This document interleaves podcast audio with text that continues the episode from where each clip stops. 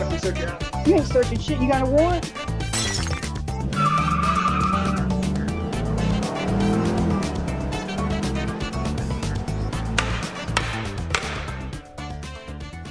You're listening to Justice Radio, Acumen Law Corporation's podcast. Hi, I'm Paul Doroshenko. I'm a lawyer with Acumen Law Corporation, and welcome to the Acumen Law Corporation podcast. Today, I want to talk to you a little bit about the implications of a criminal record. I want to discuss to some extent the changes that we've seen with respect to the stigma of a criminal record over the last few decades. So, there's various circumstances where you can get a criminal record, but it all requires you going before a judge when you're charged with a criminal offense. So, if you're charged with a criminal offense, when you go to court and the judge orders that you pay a fine or you get a suspended sentence or you get a conditional sentence of jail or you get a jail sentence, you end up with a criminal record in all of those circumstances. The only time you wouldn't on a finding of guilt is if the judge issues you a discharge, grants you a discharge, either conditionally or uh, absolute. So if you end up going to court for an offense, say mischief or assault or theft, and you end up paying a fine, or you get a suspended sentence with uh, with probation, you've ended up with a criminal record, and you walk out of court, and that is recorded in the uh, in the federal database, and it's available to police officers across the country to determine uh, or to be basically recording the fact that you have a criminal conviction.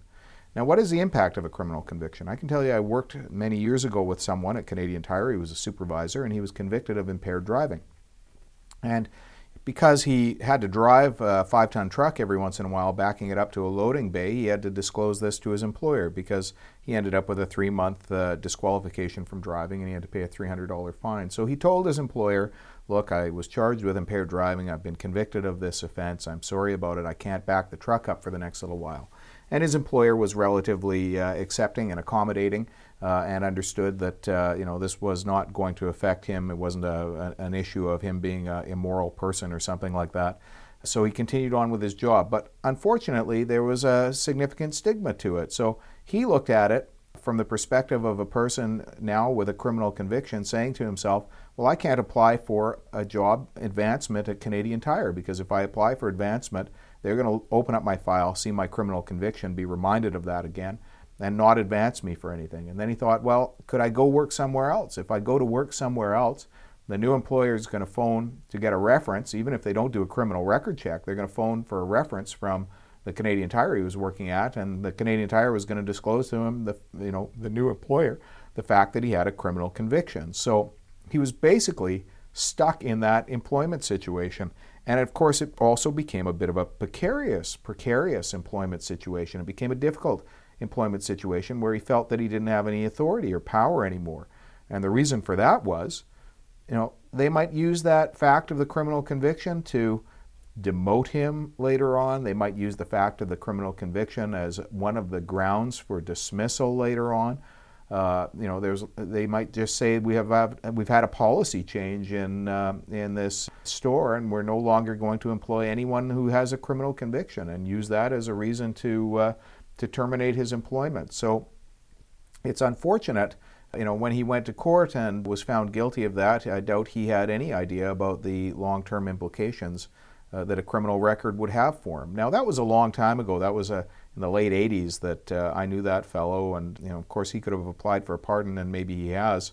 Uh, hopefully, he's moved on in his life. But that's sort of the stigma of a criminal record at that time. But that, of course, was before the internet, and now you can find on CSO online whether or not a person's been uh, charged with an offense, committed, uh, convicted of an offense, what the sentence was.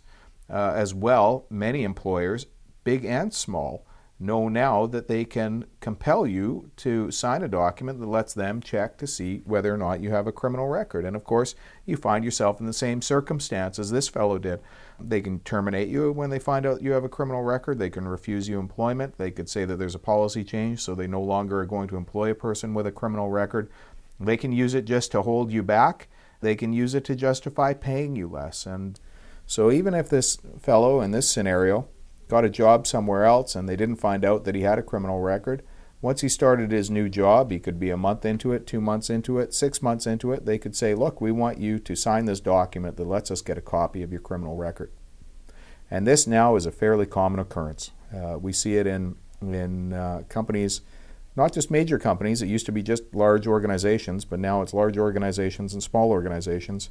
They may approach their employee at some point down the road and demand that they sign a document that lets them get a copy of the criminal record. And what happens when they get it? Well, they may get it and they may use it as uh, to say that there's been material non disclosure in your employment agreement, and they might use it to terminate you. They might use it to keep you from advancing in the organization. They might hold on to it uh, and use it at some later date when they've decided they want to downsize or something like that and they don't want to pay you some severance. They can basically set it up to terminate you at a later date by virtue of the fact that you've got this just by making a policy change.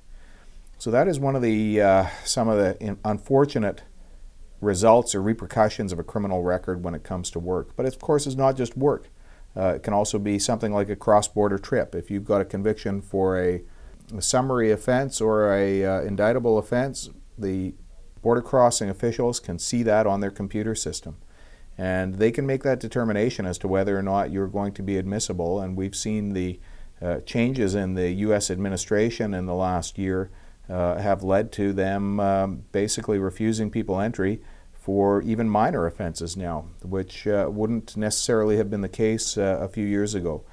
Pretty much any drug offense that you've got on your record, possession of marijuana from uh, the Port Alberni hotel parking lot in 1976, is likely to make you inadmissible to the United States, just as uh, we don't allow people with criminal convictions into Canada in many cases. What about licensing? If you are applying to be a realtor, you've got to disclose any criminal record. You're not likely to become a realtor in most circumstances, private investigator. There's all sorts of different licenses, of course, firearm licensing. Uh, if you've got any conviction for a criminal uh, offense that's uh, violent in, in any way, you're likely to uh, to be in a circumstance where you're never going to be able to uh, to lawfully have a firearm. Some, certain uh, business licenses you will not be able to get. One person was a horse owner, uh, and he lost his license for you know whatever the use of that horse was because he was convicted in trafficking steroids, for example. This is the unfortunate impacts of a criminal record. One of the most disturbing ones is when you end up in a situation where you're trying to resolve custody issues when a relationship breaks down and there are children involved. So you may be the person with a criminal record, or perhaps your former partner has a criminal record, and uh, your character is going to be before the court when they determine where the children are going to live and uh, how much time uh, you're going to be able to spend with your children, or whether or not you're going to only be able to spend supervised time with your children. This is an issue that the courts resolve in many cases. And unfortunately, um, you know, if you do have a criminal record, that is likely to play into the decision that is made with respect to the uh, amount of time you have with your children, whether or not you um, uh, have complete shared custody or, or something more limited. So, those are the general, probably most discussed impacts of a criminal record.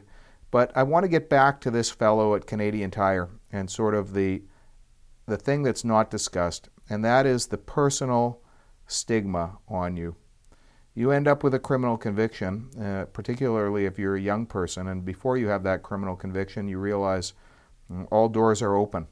And once you have that criminal conviction, uh, it becomes apparent fairly quickly that all doors are not open anymore. And that may stop you from applying for certain jobs.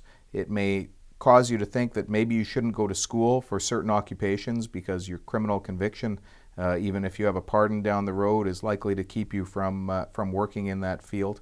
Basically, anything in uh, policing will is, is out once you've got a criminal conviction. There are lawyers who have criminal convictions, but most people wouldn't think to apply to law school if they've got a criminal conviction.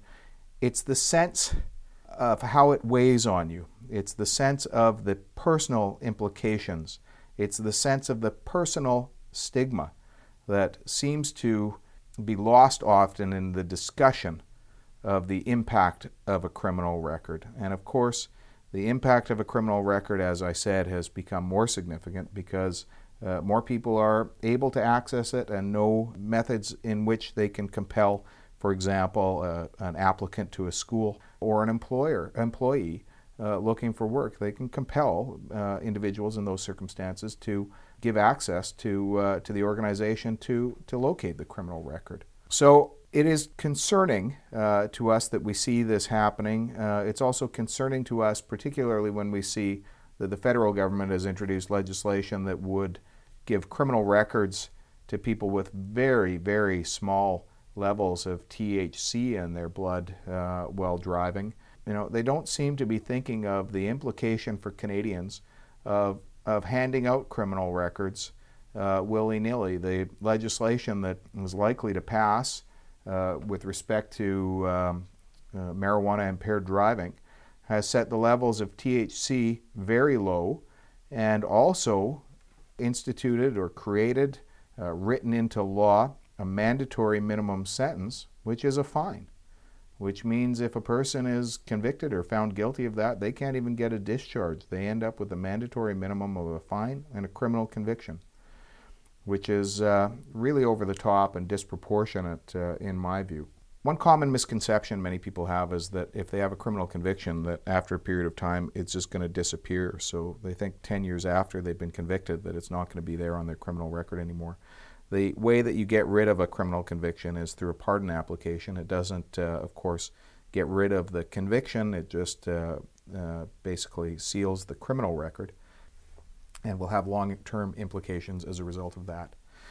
In any event, thank you for listening to the Acumen Law Corporation podcast. Uh, I'd like to thank the recording engineer today, Brent Holmes of Brazen Bull Creative Marketing, uh, and uh, I look forward to speaking to you again.